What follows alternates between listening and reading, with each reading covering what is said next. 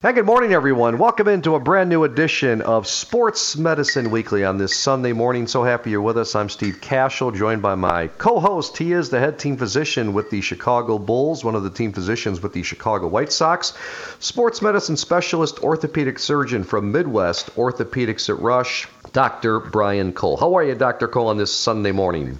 Steve, I'm doing well, hanging in there, and um, for better or worse, as busy as ever. Yeah, that is uh, hopefully good news. A reminder, everyone podcast segments always available to hear on the Sports Medicine Weekly blog, Apple, through Google, Spotify, Pandora, YouTube, iHeartRadio, wherever you get your podcast audio. Our, our website is sportsmedicineweekly.com. Our producer, as always, the one and only Shane Reardon. Well, Dr. Cole, the NBA opened up training camps this week. Head team physician for the Bulls. Tell us about the protocols the NBA and the Bulls have put in place to allow teams to begin practicing again. Steve, it's like an entirely different world since we talked last week, and uh, what's happened over the last week, I can tell you that um, has moved at a pace that I one could never anticipate. Um, we went from you know essentially no activity to you know one basketball player, one basketball, one coach, two at a time, two two of that going on at one time, nobody else in the building. To uh, how you create a testing protocol, bring in a company to bring the tests on site, basically essentially create a lab at the facility.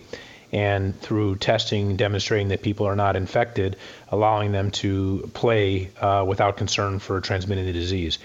Um, it's it's just one of the most complicated, uh, uh, involved uh, programs I've ever been uh, associated with, and uh, in a matter of two weeks, I'd say that we're ramped up now to play basketball.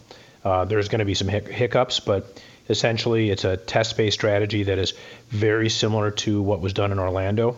It's a way to sort of create a bubble to identify people who ha- are infected to prevent them from infecting someone else. You know, testing doesn't uh, it does not prevent someone from getting the virus, but it identifies who has it so that they can't subsequently give it to another individual. And, and, and that's really been the crux of the problem all along is having adequate evidence, uh, adequate testing to prevent the disease spread. So Fortunately, now things have changed dramatically, and testing has become uh, more accessible, uh, not just to uh, basketball and football players, uh, but uh, to you know everyday individuals. So yeah, it's been an incredible uh, transition. We don't yet have a, a full-on schedule that should be coming hopefully this week. Um, but uh, pregame now, I think the 11th and the 13th are the uh, preseason games. The two will be held in Chicago.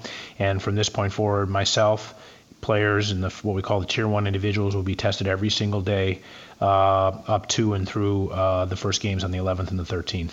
Dr. Cole, take us behind the scenes then with the NBA and with the Bulls. I mean, do the NBA docs all get together on a Zoom call or a conference call, and the NBA has their own uh, doctors as well, and you, you, guys figure this stuff out? I mean, it was the bubble in Orlando during the summer, and now teams are practicing at their own training camps and their own uh, right. uh, facilities.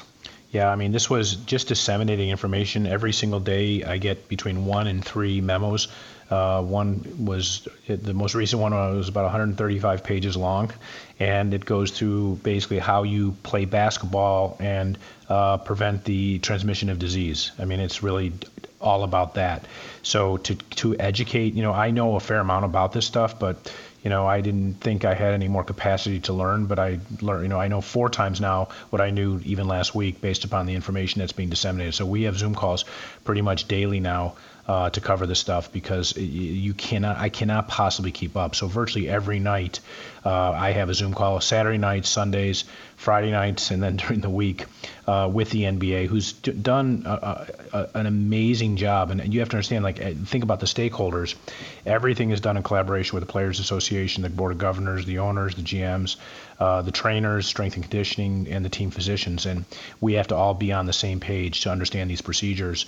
So you can imagine how absolutely complex it must it, it, really is and then at the same time how you actually teach one another how to get through this so it's been uh, i didn't think i had room for a, yet another full-time job but it's another full-time job yeah, even more than uh, your usual when the regular season starts, right? Absolutely. No, it's it yeah, the season, you know, the, the concept of managing injury and so forth pales in comparison compared to what we have to uh, do to get these these procedures in place and, and, and, and execute them. Well, time now for our pro athlete injury of the week. We do this each and every week here on Sports Medicine Weekly. Brooklyn Nets superstar Kevin Durant and his return from a torn Achilles. Dr. Cooley suffered the injury uh, in Game 5 of the NBA Finals in June 2019. Durant says he's been through surgeries and injuries before, but the longest recovery he had was three months previous times. But the first phase of this Achilles recovery was three months long, and he couldn't walk or run. He said they had to use a scooter, learn how to walk again. He thinks that those milestones of learning how to walk, learning how to run and jump again, and getting used to certain movements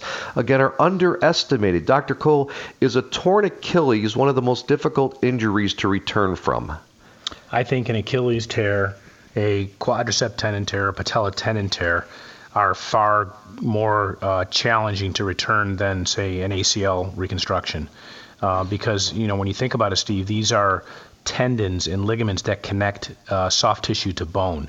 And you, in order to get them to heal and be strong enough to tolerate the load of the body, it takes about three months to get about 75% of the strength it had before it actually tore. So what you're dealing with is a recovery phase where you have to protect, you have to protect the um, uh, the soft tissue before they ramp back up. And that, like what Kevin Durant was saying, is that he has to rewind, almost like recovering from a stroke, to learn how to run, uh, learn how to walk, run, strengthen, and so forth. So he he said it well, and it, and it is probably one of the most challenging recoveries because you're shut down, you're rewinding the clock back to the point where you're just learning to walk again. There's not too many injuries that actually do that in the in the uh, in the in the in the sporting sector. Wow. Have you treated a lot of uh, uh, of Achilles, or do you see them often at Midwest Orthopedics at Rush, even among your partners? Yeah, my foot and ankle guys will see a lot of Achilles tendon tears, especially now people trying to return back, you know, to sports when they hadn't really, you know, had that preemptive training and so forth. It's not an uncommon Sunday afternoon uh, injury in tennis players and older adults and so forth. Uh, fortunately, we haven't had uh, very many, uh, you know, locally in our professional athletes, but when you do, it's it's a, it's a real challenge, as, as Kevin Durant uh, can attest to.